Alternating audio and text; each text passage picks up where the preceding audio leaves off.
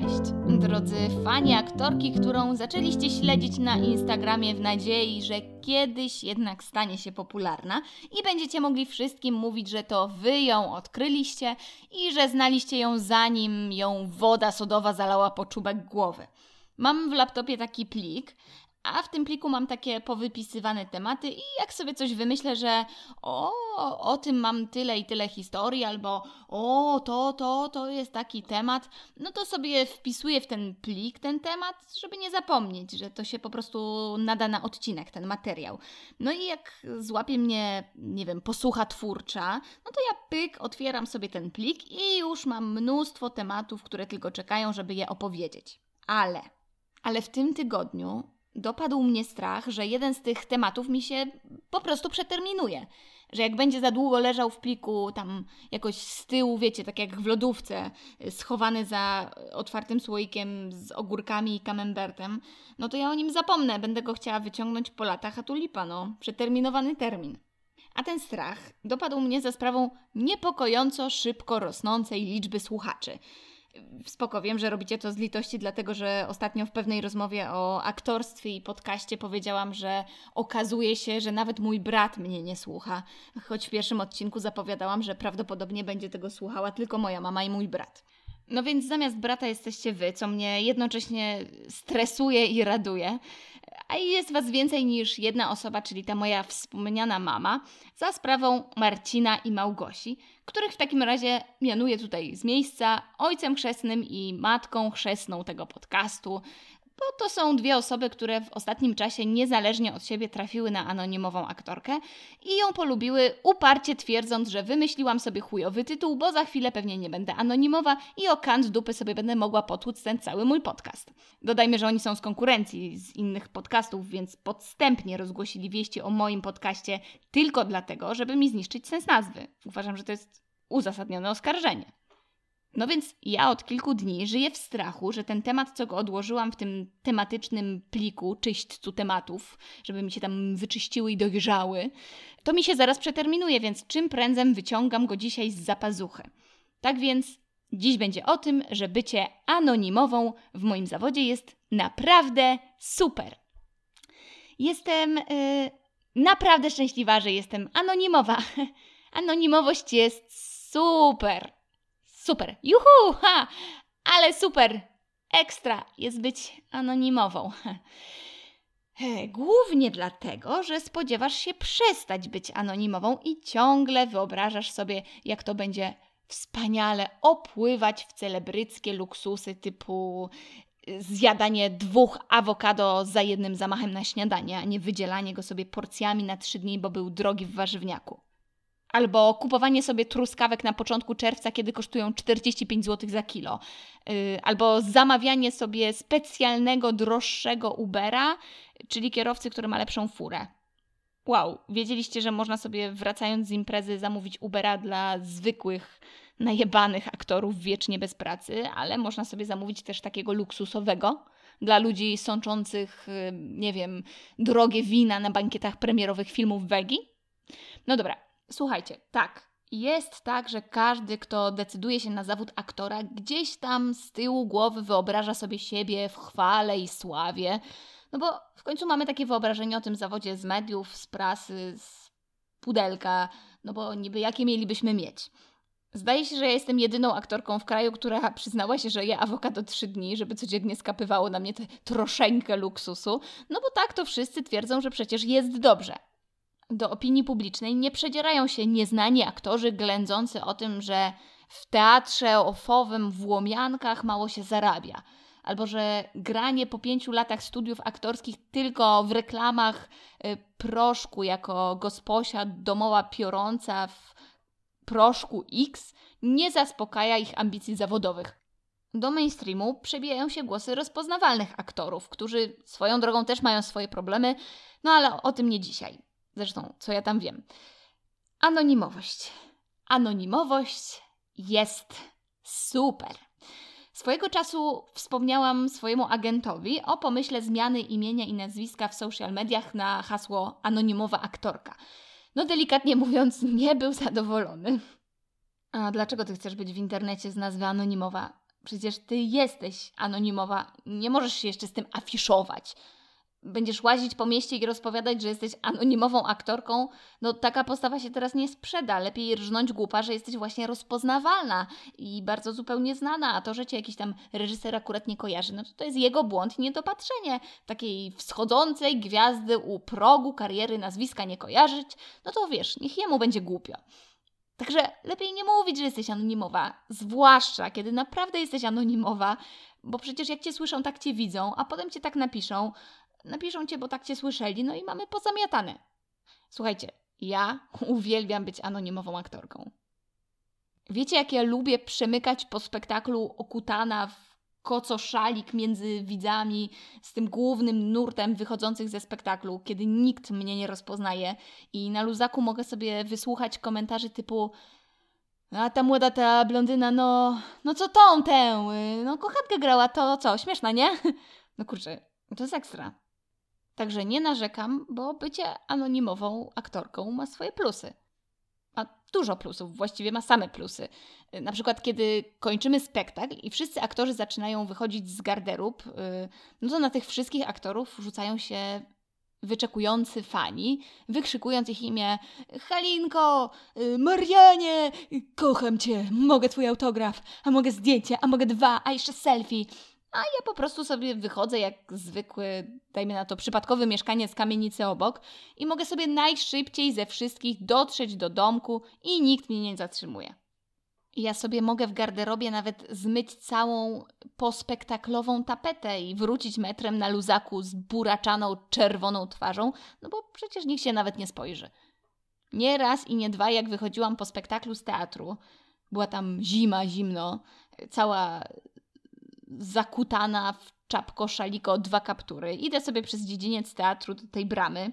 Tłum widzów też wychodzi, tak jak opisywałam. Jak grzecznie wolno się z nimi tam w stronę tej bramy sunę. No i nagle słyszę no Anetka, no co nie widziałaś? No ta, co grała, no tą... No nie wiem, jak się nazywa, no ja jej z żadnego serialu nie znam. No ta, co grała, no to, no przecież mówię. Widziałaś, jakie ona miała cyce? A Anetka na to, że to na pewno push-up. No a ta druga, że gdzie tam takich push-upów nie robią, że pewnie robione. Znaczy te moje cyce robione. No to ja ciach się odwracam i Anetce i tej drugiej mówię, że same mi urosły i że serio i że mąż też na początku nie mógł uwierzyć. No i przybiły mi piątkę. Pewnie mnie potem dalej obgadywały, że teraz te aktorki takie szczwane, że na bank robione, że teraz nie takie cyce robią. Albo jeśli gramy spektakl wyjazdowy, czyli tam zbieramy manatki z teatru w Warszawie i całą ferajną jedziemy w Polsce w trasę zagrać spektakl na przykład w Częstochowie, to ja po spektaklu pierwsza sobie mogę zająć miejsce w busie, co nim potem wracamy. I sobie tak siedzieć sama, w ciszy. Długo. Czasami bardzo długo. I nikt mnie nigdy o autograf nie zapyta. Chociaż raz mnie ktoś prawie zapytał. To było tak. Wychodzimy po spektaklu do tego busa, takim spektaklu siedmioosobowym, i wychodzi sześciu znanych aktorów i ja. No i się zaczyna. Pani Aniu, Pani Paulino, Panie Piotrze! Wszyscy tam obsiedli ich jak muchy, no a ja stoję i torby im trzymam. Na to Ania, że tutaj też stoi aktorka, że może by Państwo też chcieli zdjęcie. No to się jeden odwrócił w moją stronę łaskawie. Aktorka? No to pani tu grała? No tak, przed chwilą mnie pan oglądał. Tą grałam ten, tutaj, no. A, to nie patrzyłem, bo patrzyłem na te aktorki, co znam. A co pani niby gra? Jak, jak to co gram? No normalnie, co pani w serialu gra. Ale ja nie gram w serialu, ja tutaj grałam dla pana, znaczy dla widzów, w teatrze, no przed chwilą. A, a to nie, to nie trzeba tego zdjęcia. A jeszcze kiedyś raz ktoś sam z siebie do mnie zagadał, jak wychodziliśmy z teatru do tego busa po spektaklu. No to się podjarałam. No to było tak. Przepraszam, no ja idę tam dalej, no bo to przecież nie do mnie. Przepraszam bardzo. Tu mnie ktoś tyrknął w rękaw. Jezus Maria. Czyli to jednak do mnie. Już mnie wywołują. Stało się. To jest ten moment. No więc ja się obracam, robiąc taki, wiecie, sexy w moim mniemaniu zamach włosami, że niby tak naturalnie, ale jednocześnie ponętnie. Tak. I tutaj tak sobie obniżam głos o jakieś cztery oktawy. Przepraszam panią, czy mogłaby pani. I ja już zaraz, wiecie, z butów, z podniecenia wyskoczę. Boże, tak, mogłabym. Tyle lat czekania. Autograf, zdjęcie, wspólne selfie, dedykacja do tego, może frytki. Przepraszam panią, czy mogłaby pani zrobić mi zdjęcie z panem Piotrem? I tu zapada. Kurtyna. Albo to, co się ostatnio o Kaśce przydarzyło. Poszła na warszawską premierę do pewnego wziętego, dobrego teatru, gdzie spektakl reżyserował sam Bogusław Linda, a że nasz wspólny kolega tam załapał rolę, no to Kaśkę zaprosił, żeby sobie polizała przez szybkę, czyli popatrzyła na spektakl. No bo my się tak zapraszamy. No i Kaśka się zrobiła na ładnie, no i poszła na tę premierę, a po premierze był bankiet. No i taki bankiet to jest gruba sprawa. Ścianka, paparazzi, kamery, wywiady, sławy, no te sprawy. No i Kaśka po spektaklu zadowolona, uśmiechnięta, rozmawia z tym naszym kolegą. Nagle ciach! Sam Bogusław Linda w blasku fleszy łapie Kaśkę za rękę i obraca ją jak w tańcu przez całą salę bankietową, wyszeptując jej do ucha: Dziękuję ci. No to Kaśka cała sponsowiała, bo się nie spodziewała.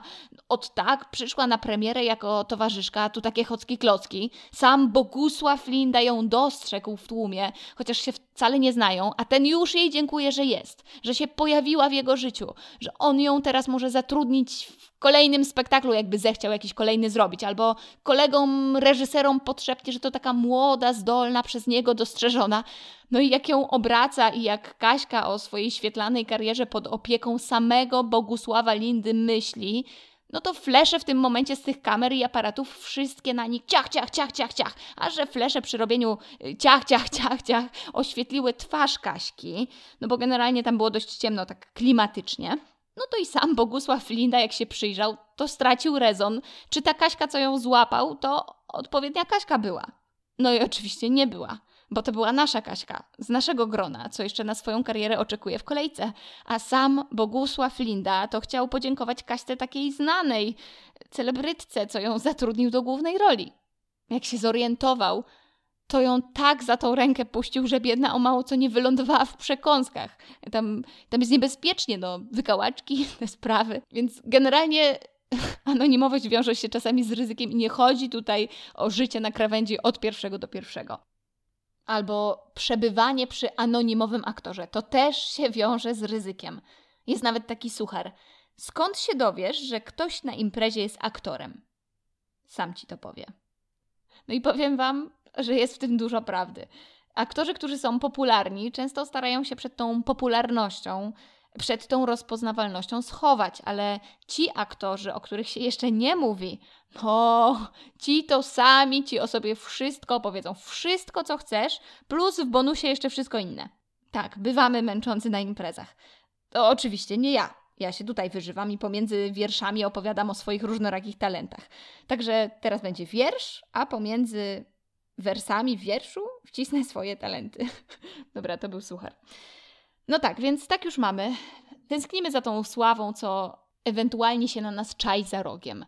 Wyczekujemy jej. Ja na przykład od dzieciństwa marzyłam, żeby mieć okulary. Mniej więcej wtedy, kiedy zakochałam się w książkach, to wykminiłam, że chciałabym mieć do tego okulary, bo to byłby taki niezbędny gadżet, żeby uchodzić za intelektualistkę. Więc regularnie od kiedy sama zarabiam, chodziłam do okulisty i sprawdzałam, czy już oślepłam i czy już potrzebuję tych okularów. Jedna wizyta, druga, czwarta, nic. Ciągle mi ci okuliści mówili, że przecież widzę wybornie i że okularów nie potrzebuję. Ostatnio znowu poszłam. Pierwszy lekarz do mnie, że żadnej wady, że luz, ale. Ale postanowiłam go przechytrzyć i poszłam do drugiego, bo się od znajomej dowiedziałam, że jest taki miękki i że ewentualnie dałoby się go przekabacić. No i co? No i mam, dostałam. 0,25 w jednym oku. Nawet nie wiem w którym. I nawet nie wiem, czy na plusie, czy na minusie, bo zdaje się, że przy takiej wadzie to nie widać różnicy. Ale okulary oczywiście sobie zamówiłam, no bo przecież jak mam taką wadę, no to stwarzam niebezpieczeństwo już samym staniem na chodniku. A czemu tak chciałam te okulary? No dopiero teraz jest to dla mnie jasne. Żeby wypatrywać swojej nadchodzącej kariery. Żeby ją na pewno dojrzeć. Żeby jej przypadkiem w związku ze słabszym wzrokiem nie ominąć. Taka tęsknota. Ciekawe, jak się nazywa tęsknota za czymś, czego się nie doświadczyło. No bo łatwo jest zapomnieć o tym, co się przeżyło. Przynajmniej mi jest łatwo, bo ja mam krótką pamięć. Ale jak zapomnieć o czymś, co się nie wydarzyło? Nie wiem, pragnienie? Nie, no, pragnienie to nie jest raczej odpowiednie słowo. Y, jak znacie lepsze, to dajcie mi znać. Aha, i jeszcze w kwestii dawania mi znać. Dostaję od Was różne wiadomości i pytania odnośnie zagadnień z życia aktora. Jak to jest y, zdawać do szkoły, co macie przygotować, jak się studiuje, jak to wszystko wygląda, jak się dostać do teatru, jak do agencji i tak dalej. Więc umówmy się, że możecie mi zadawać te pytania mm, na, na Instagramie albo tam na Facebooku, na przykład y, w komentarzach pod zdjęciami, żeby mi się nie zgubiły. I jeśli jakieś pytania będą się powtarzać, i takie samo pytanie będzie przekraczało magiczną liczbę dwóch zainteresowanych tym tematem osób. Kiedy pierwszą zainteresowaną jest moja mama, no to wtedy ja odpowiem w podcaście, po prostu zrobię o tym odcinek. Więc jeśli ktoś chciałby powielić pytanie i sprawić, że nagram tutaj odpowiedź, to wystarczy powielić pytanie mojej mamy. Na przykład, czy ty wkładasz szalik, jak wychodzisz po spektaklu, czy oczywiście jak zwykle taka rozchełstana? No i ja wtedy będę miała w swojej bazie już dwa takie same pytania i będę musiała na nie odpowiedzieć.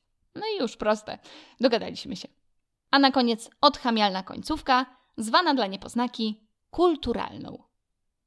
Dziś w kulturalnej końcówce polecam długo przez Was wyczekiwaną książkę mojego autorstwa o życiu i sławie anonimowej aktorki. Nie, żartuję. Dalej nikt mnie nie zna i nikt nie kojarzy. To w takim razie z racji dzisiejszych wyborów prezydenckich o książce z gatunku pure nonsense z lat 60. Julio Cortázar. No tak, wiem, że to jest taki Paulo Coelho dla studentek, ale jest to jedna z moich ulubionych książek życiowych, takich książeczek właściwie, bo ma tyle stron, dosłownie co kot napłakał opowieści o kronopiach i famach i inne historie, bo dziś każdemu przyda się trochę prostych instrukcji na życie, na przykład jak się bać albo jak płakać. A to akurat były tytuły rozdziałów, gdzie krok po kroku Cortazar nam to właśnie, e, prawda, wyjaśnia. E, przyda się też trochę prawdy o ludziach famach, tych sławnych i zamożnych, i, i o ludziach kronopiach, tych, którzy muszą nieźle pokombinować ze swoją wyobraźnią, wznosić ją na wyżyny, żeby wymyślić, jak tu przetrwać w świecie pełnym fam. No, chwytliwy temat, prawda? Chwytliwy. No i cześć. Mówiła do Was anonimowa aktorka.